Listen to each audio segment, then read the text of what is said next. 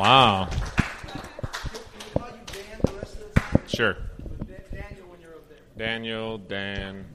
I was Daniel until I actually reached high school. I think it was my senior year that somebody decided my name was Dan.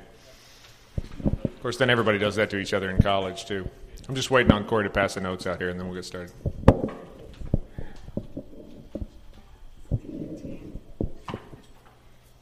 You know why the difference between Daniel and Dan? Dan just means judge. Daniel means God is judge. So if you if you really want to honor God, call me Daniel. oh, ooh.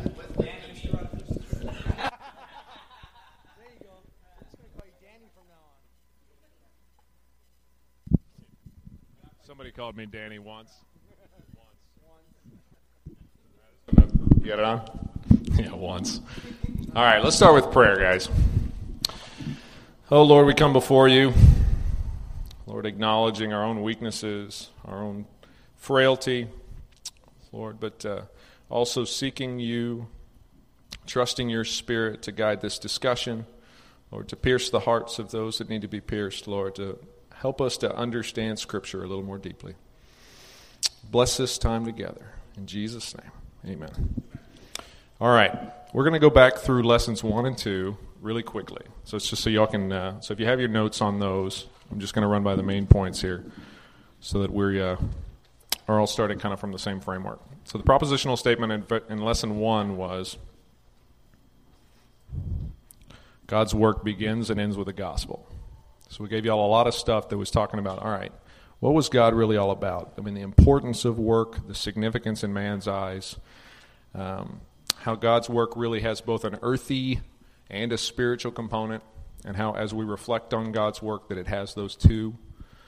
We also dug into, uh, again, that earthy component. That's the stage in which all of this plays out. So it does affect man, but it also, you know, uses the environment around us to to cause those changes uh, to a great extent. So, so spiritual and earthly, and then God graciously enlists man in His work.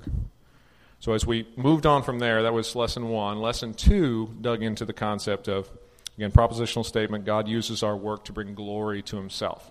So as he enlists us in, in, uh, in labor to, to work for him, the ultimate goal is to bring glory to himself. So all of our work is in that vein.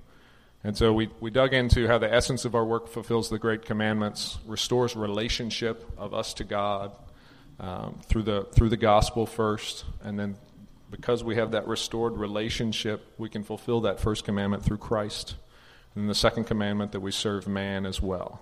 So, and we do that to a great extent through the variety of vocations that we have.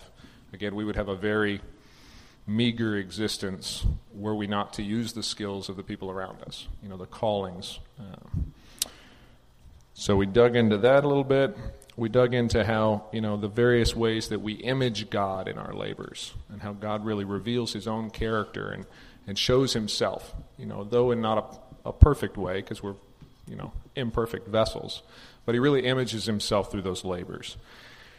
And so we got into how uh, it's really the works that testify to God's greatness. You know, so that your good works, and even Christ talked about that. How you know it's if you don't believe me, believe my works. You know, we had, gave four examples in, in John where he, t- where he says exactly that. And, uh, and then, so our approach to work should reflect the fruit of the gospel. So before I get into lesson three, I'll just give you all a, a fun little example that happened to me this week. So I was, uh, I was at my desk, and the chief of staff, who I knew was a Christian, walks into my office, and he says, uh, Dan, I want you to buy a book for me because I have the professional library for the office in my office. And he says, I want you to buy three ways to know you're miserable at work.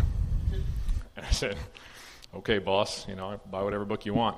Well, I had all these books stacked up in a big in a pile on my desk, and the one sitting on top of that pile was was this one actually, Decision Making and the Will of God. So the chief of staff he kind of walks over to my desk, he picks up the top book, and he goes, "Where'd you get this?" I said, David Behar, actually, because we're doing this class on vocation. He goes, huh. Well, then he moves that book and looks underneath that. And underneath that book was Gene Edward Veith, God at Work. He goes, huh. And then he gets all excited. He starts digging through. I've got these two books on Shackleton and then The Gift of Prophecy and then Systematic Theology.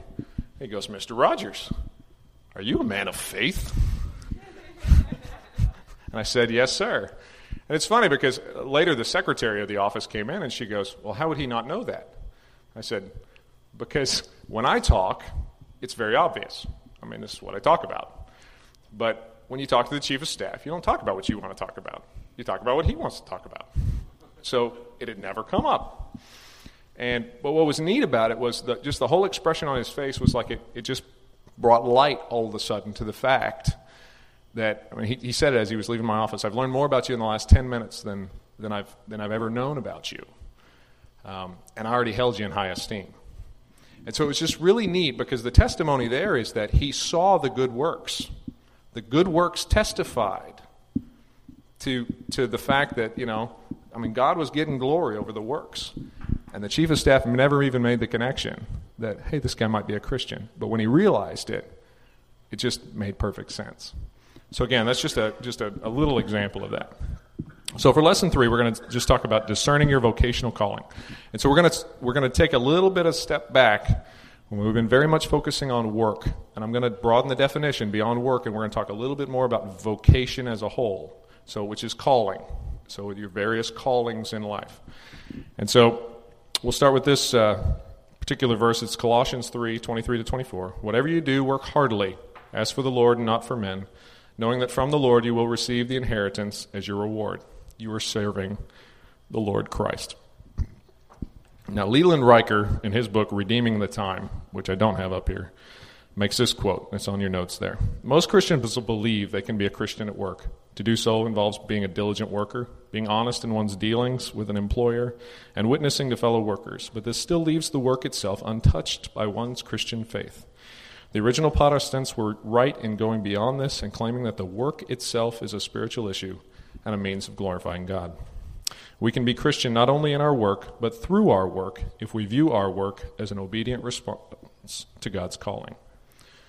So, again, this was we, we brought this out in lesson two. I'm not going to hang there very much.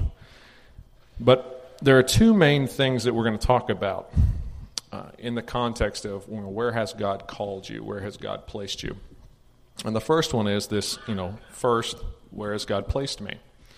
And so I'll give you all another story. When I was, uh, I had finished my, my master's degree. I was working as an industrial manager in New Orleans, and I had uh, like 45 guys working for me. And I realized at that moment that I had no idea how to do leadership. As much as the Coast Guard had claimed that they trained me in leadership, I really didn't have any clue what to do. I could do statistical analysis, I could do engineering projects, but I really didn't know how to lead people. And so the first thing I did was look around in the Coast Guard and say, okay, where are there opportunities for me to learn about leadership? And they had a class called LAMS, Leadership and Management School. So I took this class, and the class didn't have very good theology in it. And so I was challenging a lot of what the, or the professor was saying. I'll just give you one example. He says, all right, universal values, all people have universal values. And, and like the top one on his list was tolerance and he's teaching this to a military group. He says, and then we take the universal values, and then we have our values. And I said, that's, that's ridiculous. There are more important values than tolerance. Why would, you, why would you teach this? Because if the number one value is tolerance, and somebody could walk in my house with a baseball bat and start tearing stuff up, I would just tolerate that.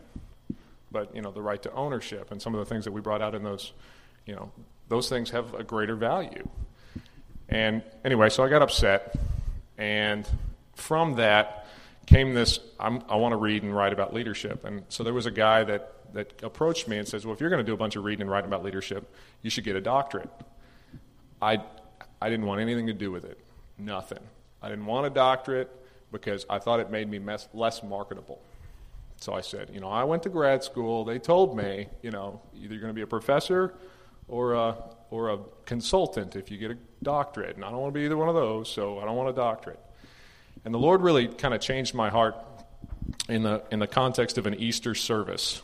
And in the midst of this Easter service, where I'm singing in a cantata, um, I'd read this book like nine months before, and kind of the theory all came together. Obviously, I wasn't thinking a whole lot about it. So so that was kind of interesting. And then I got this strong sense that I was supposed to go to Regent University and pursue this doctorate. And so there are circumstances where you have, you know, a clear call in that sense. But I wouldn't necessarily rely first there. And so let's let's start to read through here a little bit. So first, where has God placed me? How do we know our vocation? Strictly speaking, and contrary to the way we pressure young people to decide what they're going to do when they grow up, a vocation is not something we choose for ourselves. Rather, it's given by God, who calls us to a particular work or station. God gives each individual unique talents, skills, and inclinations. He also puts each individual in a unique set of external circumstances, which are understood as having been providentially arranged by God.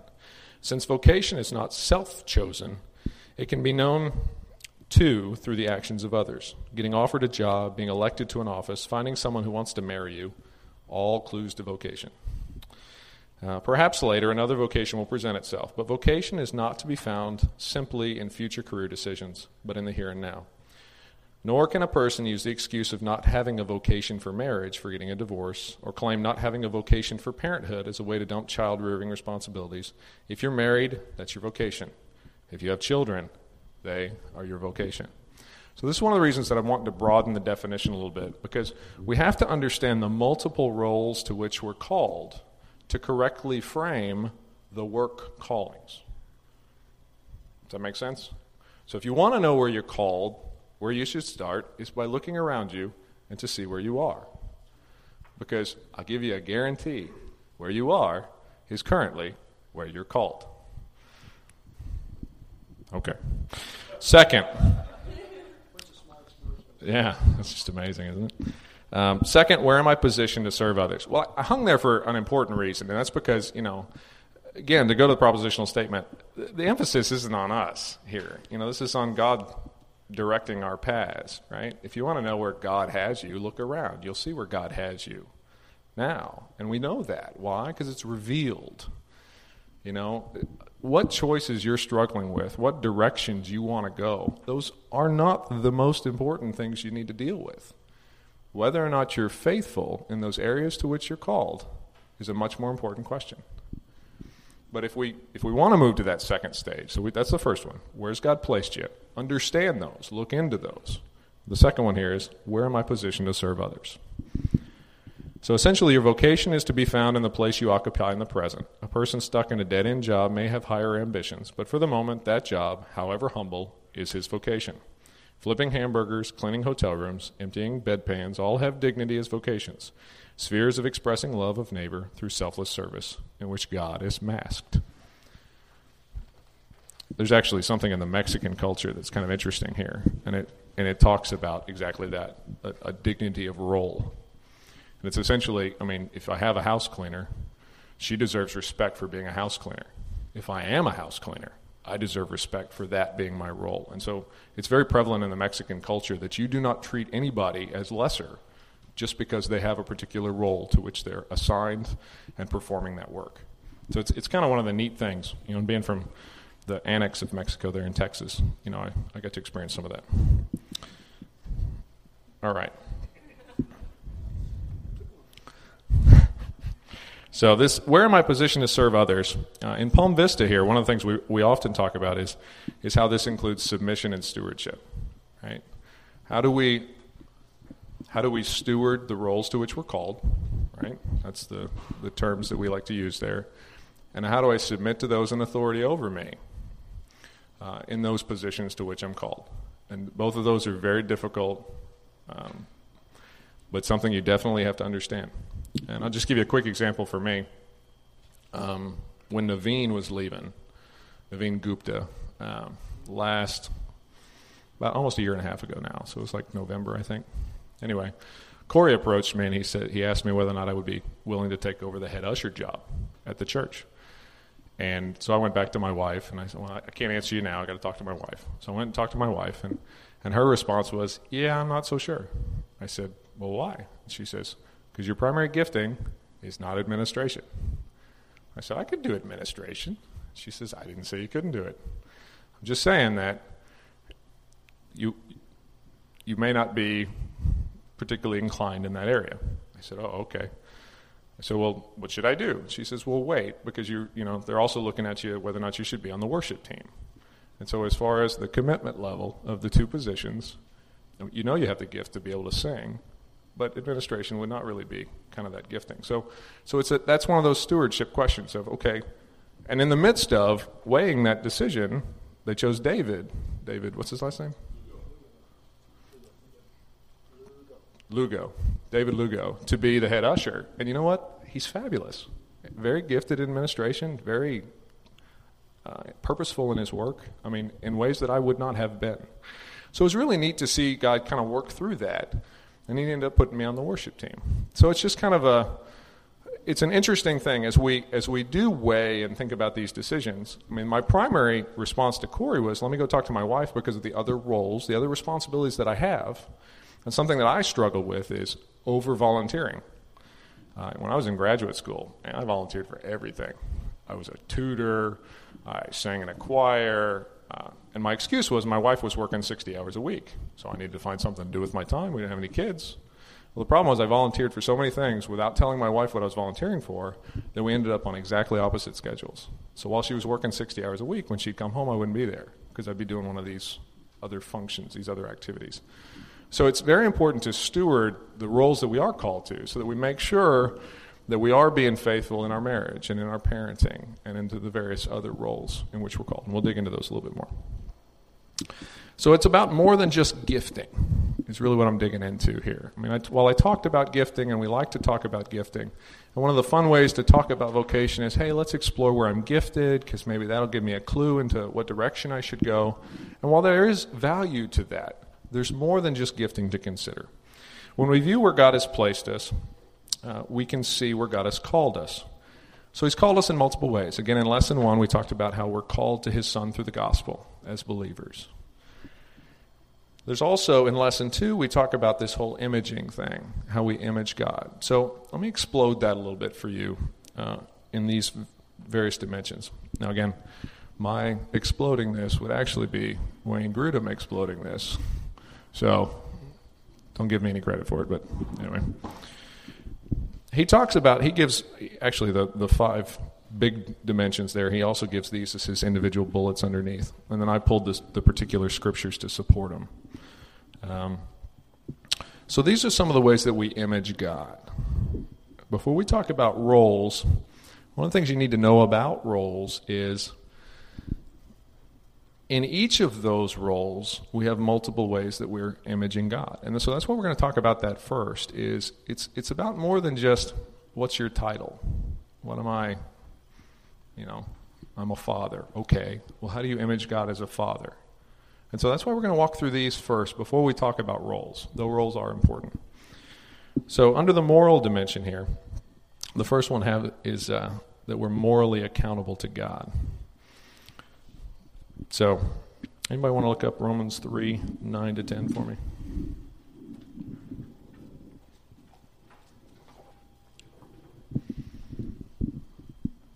Raise your hand when you get it. All right, Mr. Gavilan. Test, test. What then? Are we Jews any better off? No, not at all. For we have already charged that all, both Jews and Greeks, are under the power of sin as it is written, none is righteous, no, not one. So, this moral accountable to God, I mean, this is an important dimension of, okay, when we talk about how we perform our work, one of the ways that we need to consider is this whole, I mean, the sin nature. But also, okay, it's not just about the fact that we're all sinners, but we also have redemption. And if when we have redemption and this balance of justice and mercy, some of which Raphael talked about earlier in a previous class, um, it should frame the way that we go about our work. Because we do have, I mean, there's a moral dimension to the way that we perform our work. So, the second one there is this sense of right and wrong. Um, so, it's not just that we are morally accountable, it's the second piece is kind of a we know we are. We know that there are rights and there are wrongs. And it's, I mean, it's embedded into our hearts. And so we can't really step aside from that as we approach our work. That somehow the culture can influence us and tell us that, well, that may not be wrong in this particular situation. Well, you got, you know, you know what conscience means? Conscience actually, I mean, if the Greek word is conscience, it means with truth. So when your conscience lets your conscience be your guide, what's the best way to introduce truth into your life? Scripture. Right? So if it goes against Scripture, then you're not really being with truth, right? In the way that you're going about this. That's why your conscience wells up within you when you have something that you know that you're going to do that's wrong. It's because you're not using truth in the way that you're making your decision. So, anyway, so we have this sense of right and wrong built into us. Uh, we also have this holy and righteous behavior versus sin, uh, this tension of living by the Spirit in the flesh as Christians. Uh, there's a moral dimension to that. And again, we do a lot of teaching on that particular piece, but we will pick one of these verses so y'all can read. So, can somebody read? Uh, let's do 1 Peter 1.16.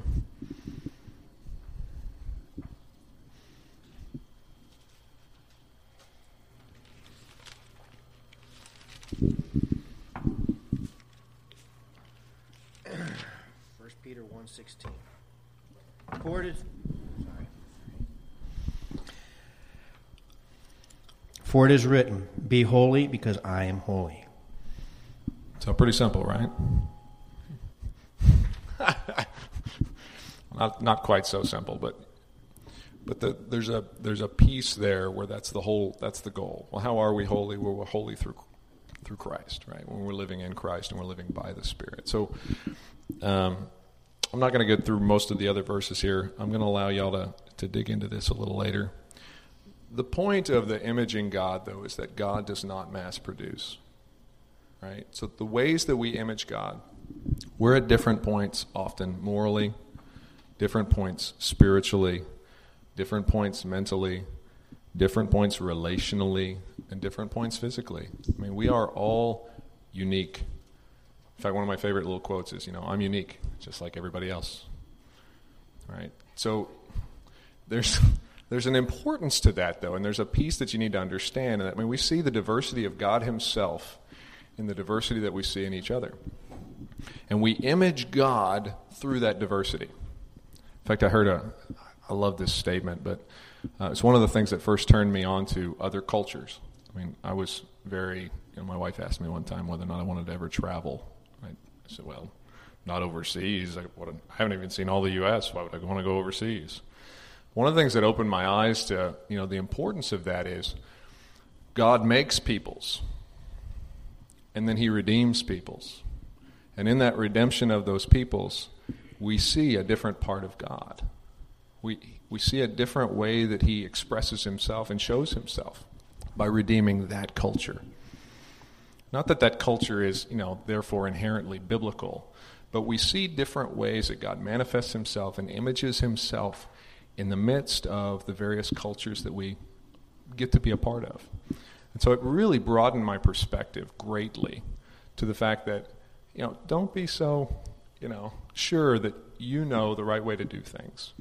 Because there's, if you're talking about Christians somewhere else in the world, and they're using Scripture and they're living their lives according to sound theological doctrine by the Spirit, you know, then they may have it right too. See what I'm saying? I mean, some of the cultural things are just very interesting to me. So, spiritual components here, immaterial spirits. This is really, you know, we're going to live forever. You know, we, we have not just a bodily component, but a spiritual component. We have a relationship to God as persons. Um, he doesn't relate with us like he relates with the animals. You know what I mean? He, he relates with us as persons, individuals. Um, immortality. I mean, this point that, I mean, we start at some point, but we go forever. You know, so, and we can relate spiritually. So, I mean, immaterial spirits is more than just immortality. This is, you know, that spiritual dimension of how we relate with one another and with God. Some of the mental pieces here we have an ability to reason and think logically, complex, abstract language, awareness of the distant future, human creativity, and emotions. One of the best examples I heard, actually, Grudem gives it in his book here about emotions, is he, he gives a whole list of watching his son play baseball and the team lost and he says, and yet the emotions that I feel are, I mean, I, I can't give you one. I'm, I'm happy that my son played well. I'm sad that he lost. I'm delighted and joyful in the environment that we got to play. I glory in God for the opportunity to relate with my son in this manner. You know, so my the complexity of emotions that well up all at once um, is a very human thing. You know, while dogs might get sad if you kick them, it's kind of one emotion, really.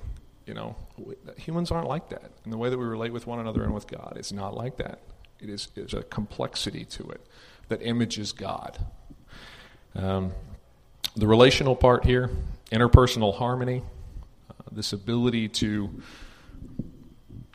again, be in community with one another, uh, in relationship with one another. Marriage is a great example of that. Uh, and then relationship to creation, uh, which is the whole concept of, you know, God established the order and put man over creation. So there's a relational component to how that works. You know, and, and it's really a, a submission chain when you really look at it. You know, he's in authority. We submit to his rule as we subjugate the earth, which means essentially that there's a submission piece there. There's a leadership role that occurs God to man, man to creation. Uh, again, ideally, uh, it's been a little more difficult since the fall. But it's still, you know, a valuable image, that's for sure. And then physical. Uh, we also have physical bodies to reflect God's character.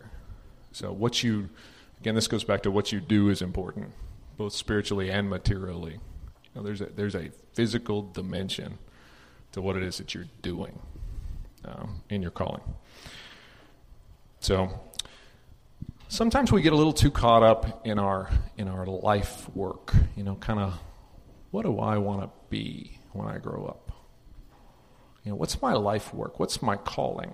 And yet, when we look through Scripture, we actually find most people have a variety of callings, and, and they're typically called for a season to a particular area, uh, to relate with a particular group. Um, it's not as simple as you know you get called once and you do that for the rest of your life. I mean, even Paul, when you really dig into you know, the preparatory phase of what he went to go do, his relationship with the folks in Jerusalem, the actual various missionary journeys, his desires, which were then different from what he actually was able to accomplish, which we see through his letters. I mean, there's not a simple I'm supposed to go here and do this, and that's it. You know, those desires are natural and they're God given. The circumstances are natural and God given, you know.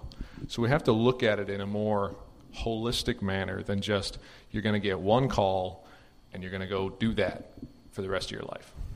That may be true of some people. It is true of some people. But I would say that's more the exception than the rule. So when we look around at multiple vocational roles, and I've got a list there. That's a it's not a comprehensive list. But it's a way to kind of dig through there and think about, you know, what what roles may I be called to? And as you kind of look at those, I wanted to give you all um, something I just recently read, actually, about uh, the chief officers of the tribes uh, under David and just the variety of roles that these guys, and these were only the ones that were serving David as king. Um,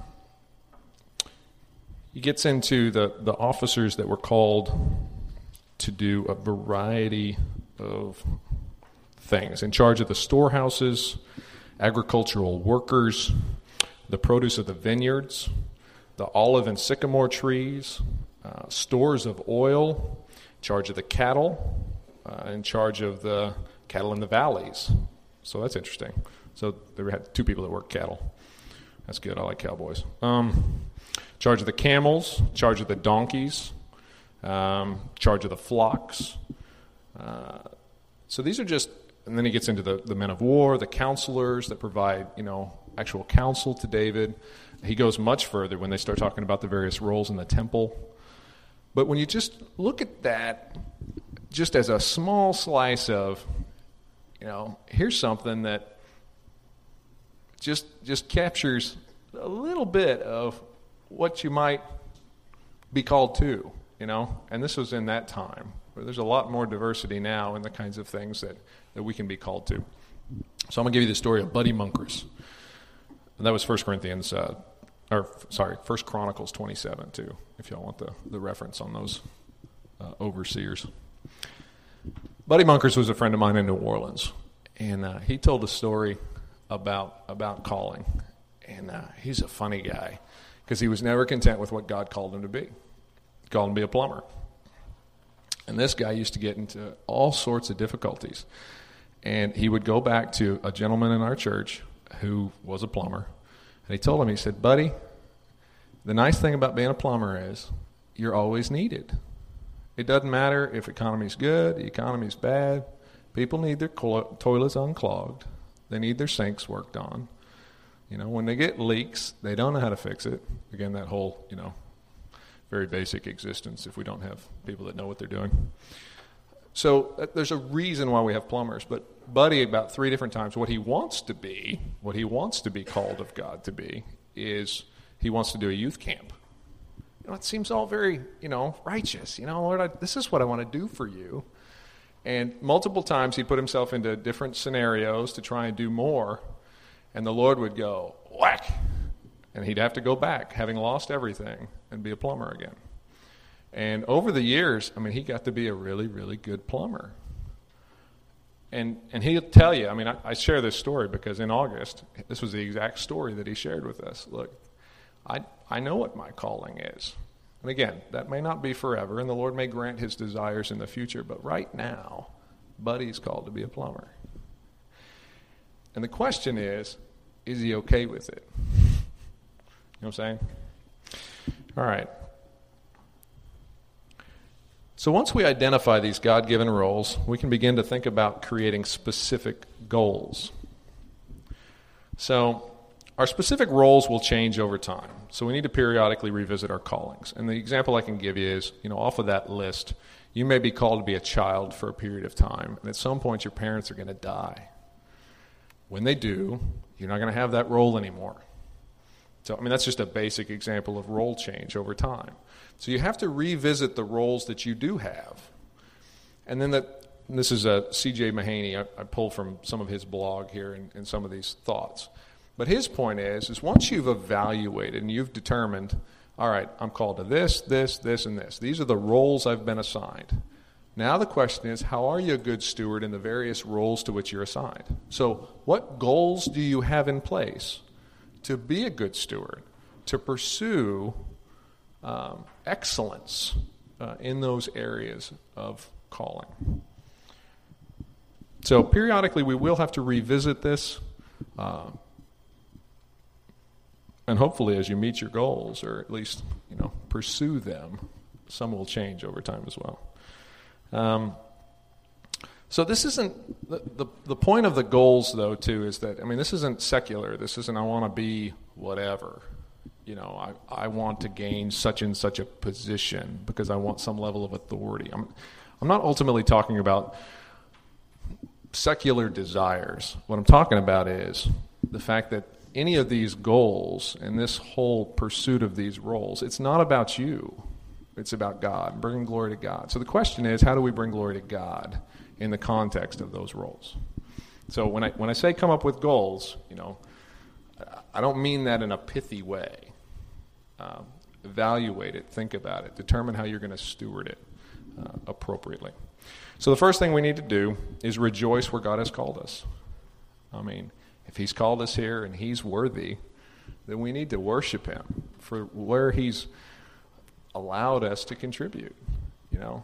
And I'm talking about the mundane as well as the exciting. The second thing here is, is to be faithful where you're called. And again, same thing the mundane as well as the exciting. So it, it's, it doesn't take a whole lot to be faithful in the exciting, right? Because you get some level of glory from that, right? I mean, you, you have a sense of worth, you have, you know, because the flesh just eats that stuff up. The question is whether or not you can serve God in the mundane just as faithfully, where you don't get that level of natural acclaim.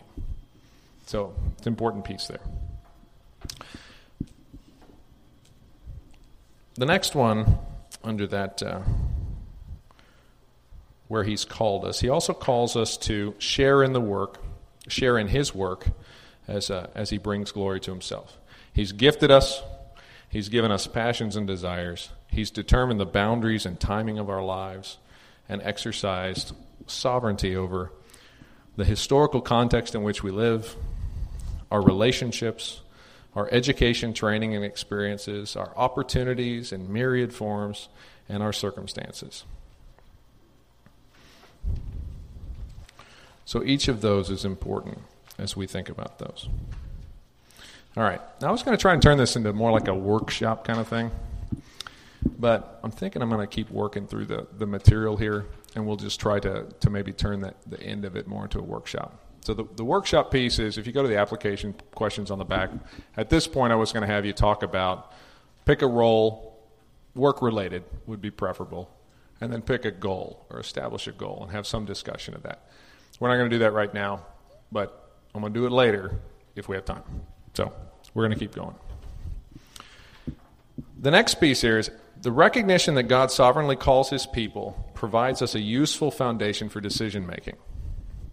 It allows us to look around to see where we are positioned to serve others. So, uh, my story here is actually from uh, Shackleton. I don't know how many know about Shackleton. In 1914, this guy decided he was going to do uh, intercontinental trek of Antarctica. Okay, and and he told all the guys that were going to do it with him ahead of time, just how hard this was going to be. I mean, this was this is what they brought out in the London papers. Men wanted for hazardous journey, small wages, bitter cold, long months of complete darkness, constant danger, safe return doubtful, honor and recognition in case of success. And yet, even with that put in the papers, thousands of people asked to, to show, again, that fleshly desire for honor and recognition in the direst of circumstances. But the point is, is that this guy was after glory. He wanted to trek across the continent that had never been trekked across. The sad part was it was going to be a 120 day journey, essentially across the continent. He was going to have a boat waiting on the other side. Well, he gets down there. Uh, he's got his crew of 28. Uh, one of those was a stowaway, but anyway, it was 28 total of these guys. There was a big ice floe that had gone much further north than normal that particular winter. And as they were breaking ice, trying to make it down to the continent of Antarctica, um, they got iced in and the, the ship stopped about 60 miles from the coastline of Antarctica. And these guys were stuck.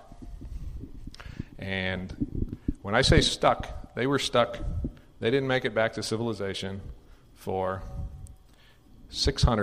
634 days. Stuck.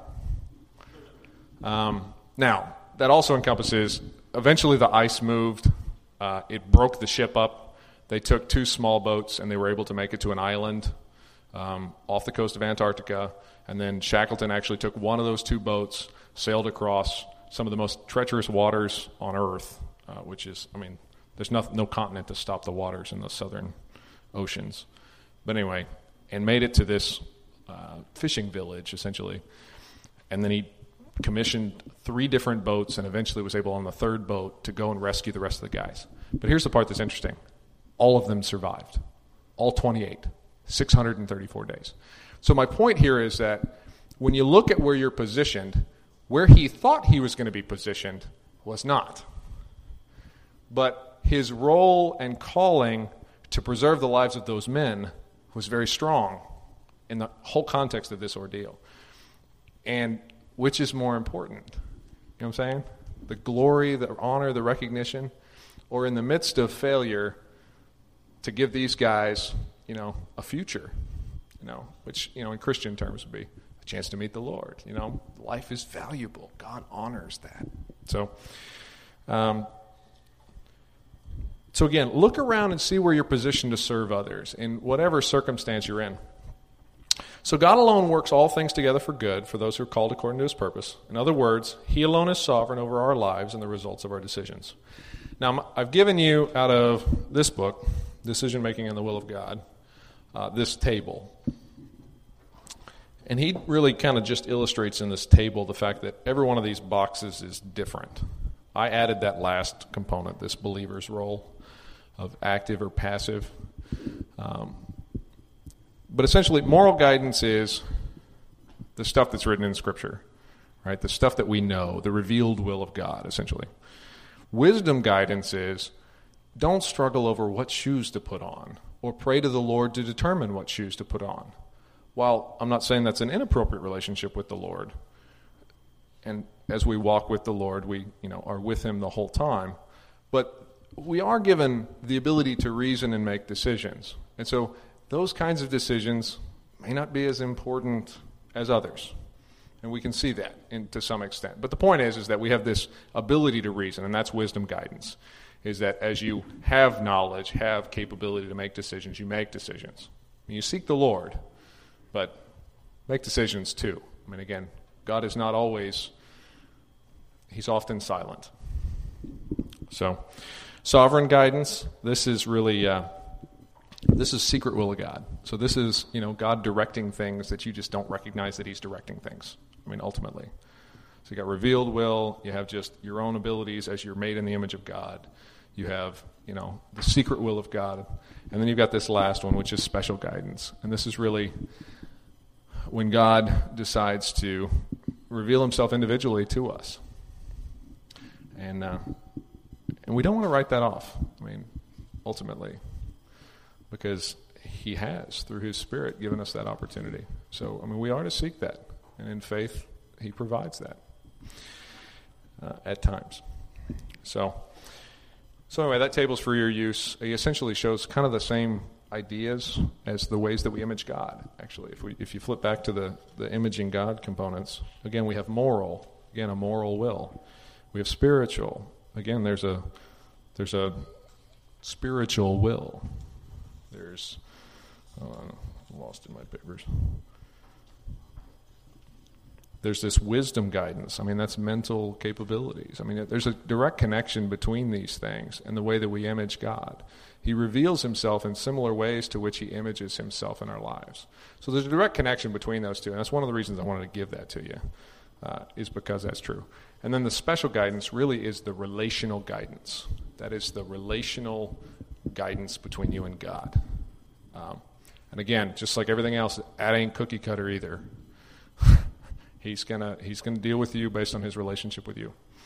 So, um, now I'm to give you essentially the same framework told in different terms because I'm just giving you the same form, framework four different times. If y'all haven't caught on to that, but uh, but I'm giving it to you a little different each time because I think you might catch it just a little different depending on how I present it to you. So, in this book, Wayne Grudem's The Gift of Prophecy. Uh, he talks about the way that we're gifted specifically for the church. Um, so, again, the statement for this one is while gifting is not the only indicator of vocational roles or even the primary method by which we understand vocation, it's good to use the different gifts God has given to all of you. So, in Grudem's book, he talks about how the fact that God has appointed in the church first apostles, second prophets, third teachers, then workers in miracles, then healers, helpers, administrators, speakers in various kinds of language. And he's really presenting that. Paul is presenting that for the reason of uh, showing God's sovereignty in making those decisions. Very important thing to, however, he's gifted you, essentially deal with it. I mean, this is how He's gifted you. And He sovereignly appoints these things, and you need to praise God for whatever it is that He's gifted you to do. Period. Now, once we understand that we're sovereignly gifted in certain ways, there are multiple times that then Paul goes further and goes, in this particular, in 1 Corinthians 12, says, but seek after the higher gifts. So he says, well, God's in control, but, but seek the higher gifts. Well, the first thing we need to understand as we look at the higher gifts is why he calls certain gifts higher. And so, again, so my first piece there is God is sovereign. He's distributed gifts as he thought best. Each believer has been given some kind of gift, and every gift is needed. Are you okay with that? Are you okay with whatever God has gifted you in? Or do you want a different one? This, this is a very important question. The next one is these are probably better recognized as uh, these particular uh, positions in the church, again, apostles, prophets, teachers, workers in miracles, are probably better recognized as functions than offices and require no public recognition. So, can you serve in secret?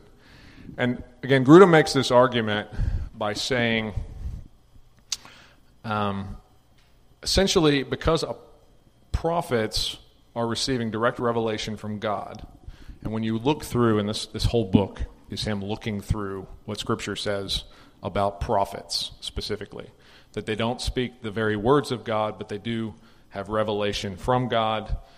Um, his argument is that you wouldn't have a, an office in your church of prophet because that's almost like trying to tell God that's the guy you talk through. Does that make sense? He's appointed these as functions in the church, but not necessarily offices. So, again, if you have the gift of teaching or you have the gift of prophecy, you use those to benefit the church. But again, it has no public recognition associated with it, which is what we often associate with offices. That you know, somehow we elevate these folks. The only folks elevated in Scripture are elders. So, I mean, apostles too, but uh, there's a lot to say that, you know, apostles did speak the very words of God. Again, Grudem's argument. So there are no new apostles um, in the way that Scripture uses the term apostle. So now let's talk about why that order. You know, so we're talking about seeking the higher gifts. Why are they in this order?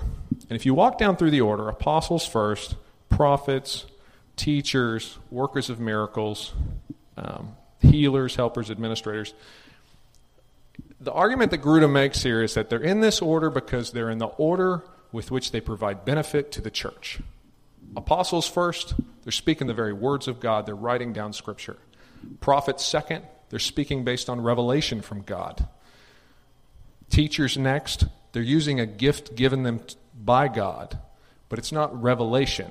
This is them, again, this, you know, if you go back to how he reveals himself. This is wisdom guidance stuff. This is them dealing with the materials in the way that they've been trained to understand the theology to present the material to you. But it edifies the church, it builds it up. Um, workers in miracles, the same thing. So, this is the order of edification of the church, the service that it provides to the church. That's why they're in that order. So, when he says, seek after the greater gifts, what I'm going to do now is this is now this is me. Okay, so I'm no longer speaking for Grudem. If we apply that same framework to vocation, we essentially have the same framework that I just presented you from these various authors.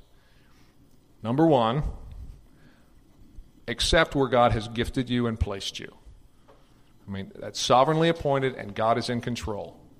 Make sure you're okay with that. Second, the way you determine whether or not you should take a different role is it, does it give you more opportunity to serve in the framework of all of your roles, all of your callings. So I'm going to say that again. The first piece is God's sovereign. He's given you and appointed you and provided you with where you are in all of your roles. If you're going to make a decision, the framework for that decision should be that second piece. Where am I positioned to serve others? And if you're going to make a work decision, you better include your role as husband, as father, as mother, as worker. I mean, include all the roles and determine am I really going to have a greater opportunity to serve as a whole by making this decision? Or am I cutting corners somewhere to be more effective in other areas? And again, we're, you'll see this framework again um, a little bit later. So, greatness in this context measures usefulness to the church. Again, I just said this. So, in 1 Corinthians 12 28, apostles are first, most useful in building up the church, prophets second, teachers third, because they also contribute greatly to the church's edification. So, and then he also goes, I mean, if you look just at the context of the overall scripture here, that's 12. What's next? 13. 1 Corinthians 13. Love. I mean, using the gifts is good, but how much better is it to use the gifts in love? And let me tell you about love. So, again, as we serve others, we don't serve others for ourselves. We serve others out of love first for our Savior, and love for fellow man. I mean, that's those are the first and second commandments. That's I mean, this is why we're really doing this. I mean, it's not for our own um, glory. Yeah, go ahead. Yeah, yeah, yeah. Here, get the get the mic though. I just want to understand. Yes. I just wanted to understand the point you were making about. I think you preluded it with where to seek the greater gifts and vocation. And then you said, essentially, be content with where you are First. first. And then if you are seeking a decision to change, does it give more opportunity to serve in all of the roles or in the mix of the roles that you've been appointed to? Correct. So, could you just e- explain a little bit more how that ties into seeking the greater gifts and vocation? Absolutely. Um, let me actually the next section deals. Um, it gives it to you. So, but I will I will help you out there. Um, so, applying Grudem's interpretation of Paul's words within vocation, we see a f- good framework for making vocational choices. Trust in God's sovereign control and accept His distribution of gifts and calling. Seek not after or offices, but opportunities for service. Seek after the greater gifts. And again, I think this answers what you're saying. If it doesn't, let me know. Those opportunities which provide a greater opportunity for service. And this, and I use this term for vocational edification, fruitfulness. Now, when I say that, what I'm talking about is not just your ability to edify others and build them up, but also the context of whether or not you're going to be edified in that relationship. In other words, it's not necessarily our role to fix others. The question is whether this is a mutually beneficial relationship, growth opportunity. That's a fruitfulness kind of a question. How, how will we bear fruit in the context of this particular decision? And again, so when you dig into it here, your good works bring glory to God, perform them in love to Him first, then others. Again, fulfilling the great, greatest commandments. So, there's, but there's two pieces to be cautious here. One, you need to be, be cautious in striving. Um, and I mean that only in the sense of your works don't change your relationship to God. Our relationship to God is established through Christ. So, even in the context of serving others, we don't gain better standing before God in the performance of those services. What we gain is the ability to glorify God because our good works testify to Him, when, so that people might see those good works and glorify God. So I know it's kind of a rough thing, and, and if you look at, I'm going to give you Piper's questions where he really he gives specific questions to help relate these things. But I gave it to you this way because, again, that it might be helpful to some folks to hear it this way, as opposed to the two other ways I've told it to you before. I mean, I'm just telling the same thing four times. So, um, so again, this the breakout group I was going to have here, and again, we're we're doing really good, so we'll probably actually be able to deal with some of these questions. Um, is the same question that Al asked on Sunday, which I found really interesting. Um, essentially, it's what areas do you have opportunity for greater service in the context of your work? I mean, that's he asked the same question in the context of the church, in in the context of evangelism. What opportunities do you have for greater service in the context of your work? Because we do serve others in that context as well.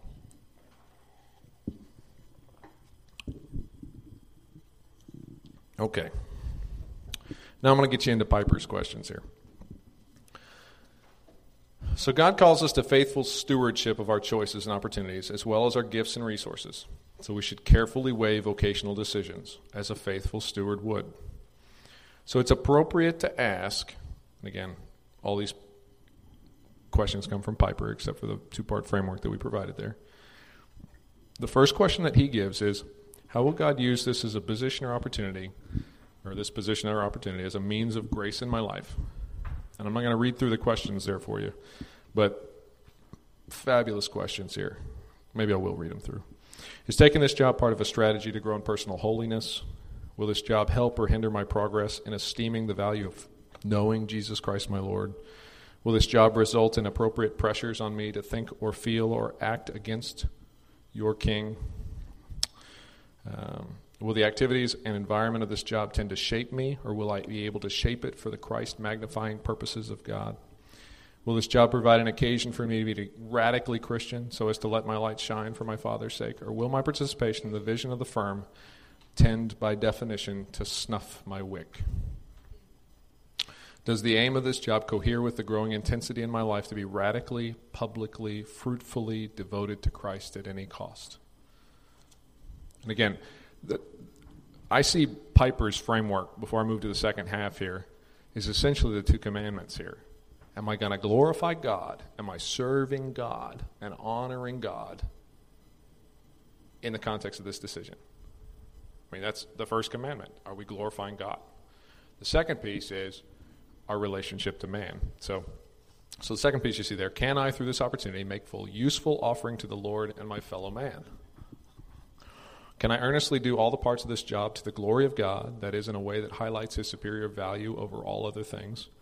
Will this job help establish an overall life pattern that will yield a significant involvement in fulfilling God's great purpose of exalting Christ among all the unreached peoples of the world? Will the job feel like a good investment of my life when these two seconds of preparation for eternity are over? Will this job be worthy of my best energies? Does this job fit with why I believe I was created and purchased by Christ? Does this fit together with the ultimate truth that all things exist for Christ? And will this opportunity allow me to also glorify God in other vocations? So again, this I think Piper explodes it a little bit more as you as you I mean if you go through every single one of those questions. But essentially it's the same framework. Are we following after the two commandments? Are we content with where God has placed us first before we look for those other opportunities? Um, now, I would say this about contentment in your current circumstances. Um, if we're going to honor God in that context, and you have an honest desire for more than you have vocationally, are you going to God first? If you have a desire for more, are you beginning with God? Are you saying, Lord, I want more? I, because it, one thing that it does, it, it, it helps establish I don't know. It, it, takes quite something to go before God and make that statement. Uh, and it, because He has placed you where He's placed you. So asking for more, while it's not wrong, He's the one you start with when you ask for more. Because He's the one that puts you where you are. Right? I mean, it, we don't look elsewhere, we look to God first. And so you seek God first. If you, if you want to change to your circumstances, go to Him. God, you've placed me here. You're in control of all of this. I, please change my circumstances. I mean, bare your soul before Him. That's, again, that relational component to the guidance. I mean, seek God. I mean, you're in relationship to Him through Christ. You know, be on your face before Him and uh, see what He says. Now, Piper also gives uh, four mistakes in approaching vocation. So I'm just going to kind of go through these pretty quick. Um, big's not better than small. So, again, as a Christian, let your works be marked by gospel born zeal at any level, uh, in any circumstance. Second one there, new is not better than old. Best example I have there is this do not forget the Lord thy God, who is and was and is to come. I mean, that's said three different times in Revelation, just alone. He was, he is, he is to come. He's the oldest thing there is, right? So if you think new is better than old, or you think that new truth is better than old truth, eh, you know, he's the one that establishes truth. If he revealed it to a guy 300 or 400 years ago in a different way, it probably still has bearing for today. In fact, often that's where you might want to go first, is to the, some of the older writers. The new writers, I don't put so much stock in. Um, having is not better than being. Uh, my example here again, 1 Corinthians 4 7. What do you have that you did not receive? So it's not about what you have, other than to honor God and say, God, you've given me everything I have. Being is the important part here. And again, that's go back to this relationship component. I mean, being in relationship to God, being in the sense of we're saved not just from something, but to something. And it's not just something, it's to God Himself. That one day we're going to see Him face to face. You know, that's just amazing. So don't work for food that spoils. I mean, if you're seeking after earthly stuff, just don't work for food that spoils. And then visible is not better than invisible. So, uh, in fact, there's a pretty good context within Scripture that invisible is actually much better than visible. Because he who receives his glory here on earth has already received it. So, would that you would serve in the secret. Um, and know, again, know that such works not in vain. All right. So let's go back, and I'm going to, well, we'll, st- we'll first open it up for questions. If I don't have any straight out questions, then I'm going to have you all kind of sit at your tables and talk about one question at a time here and see if questions get generated at the table level, you know, as y'all have some discussion. So, does anybody have any questions at this point? Did I answer your question, Hugh? Or do I need to build it out a little more? You answered it. Yeah. Okay. I'm still kind of processing it, but you answered. Okay.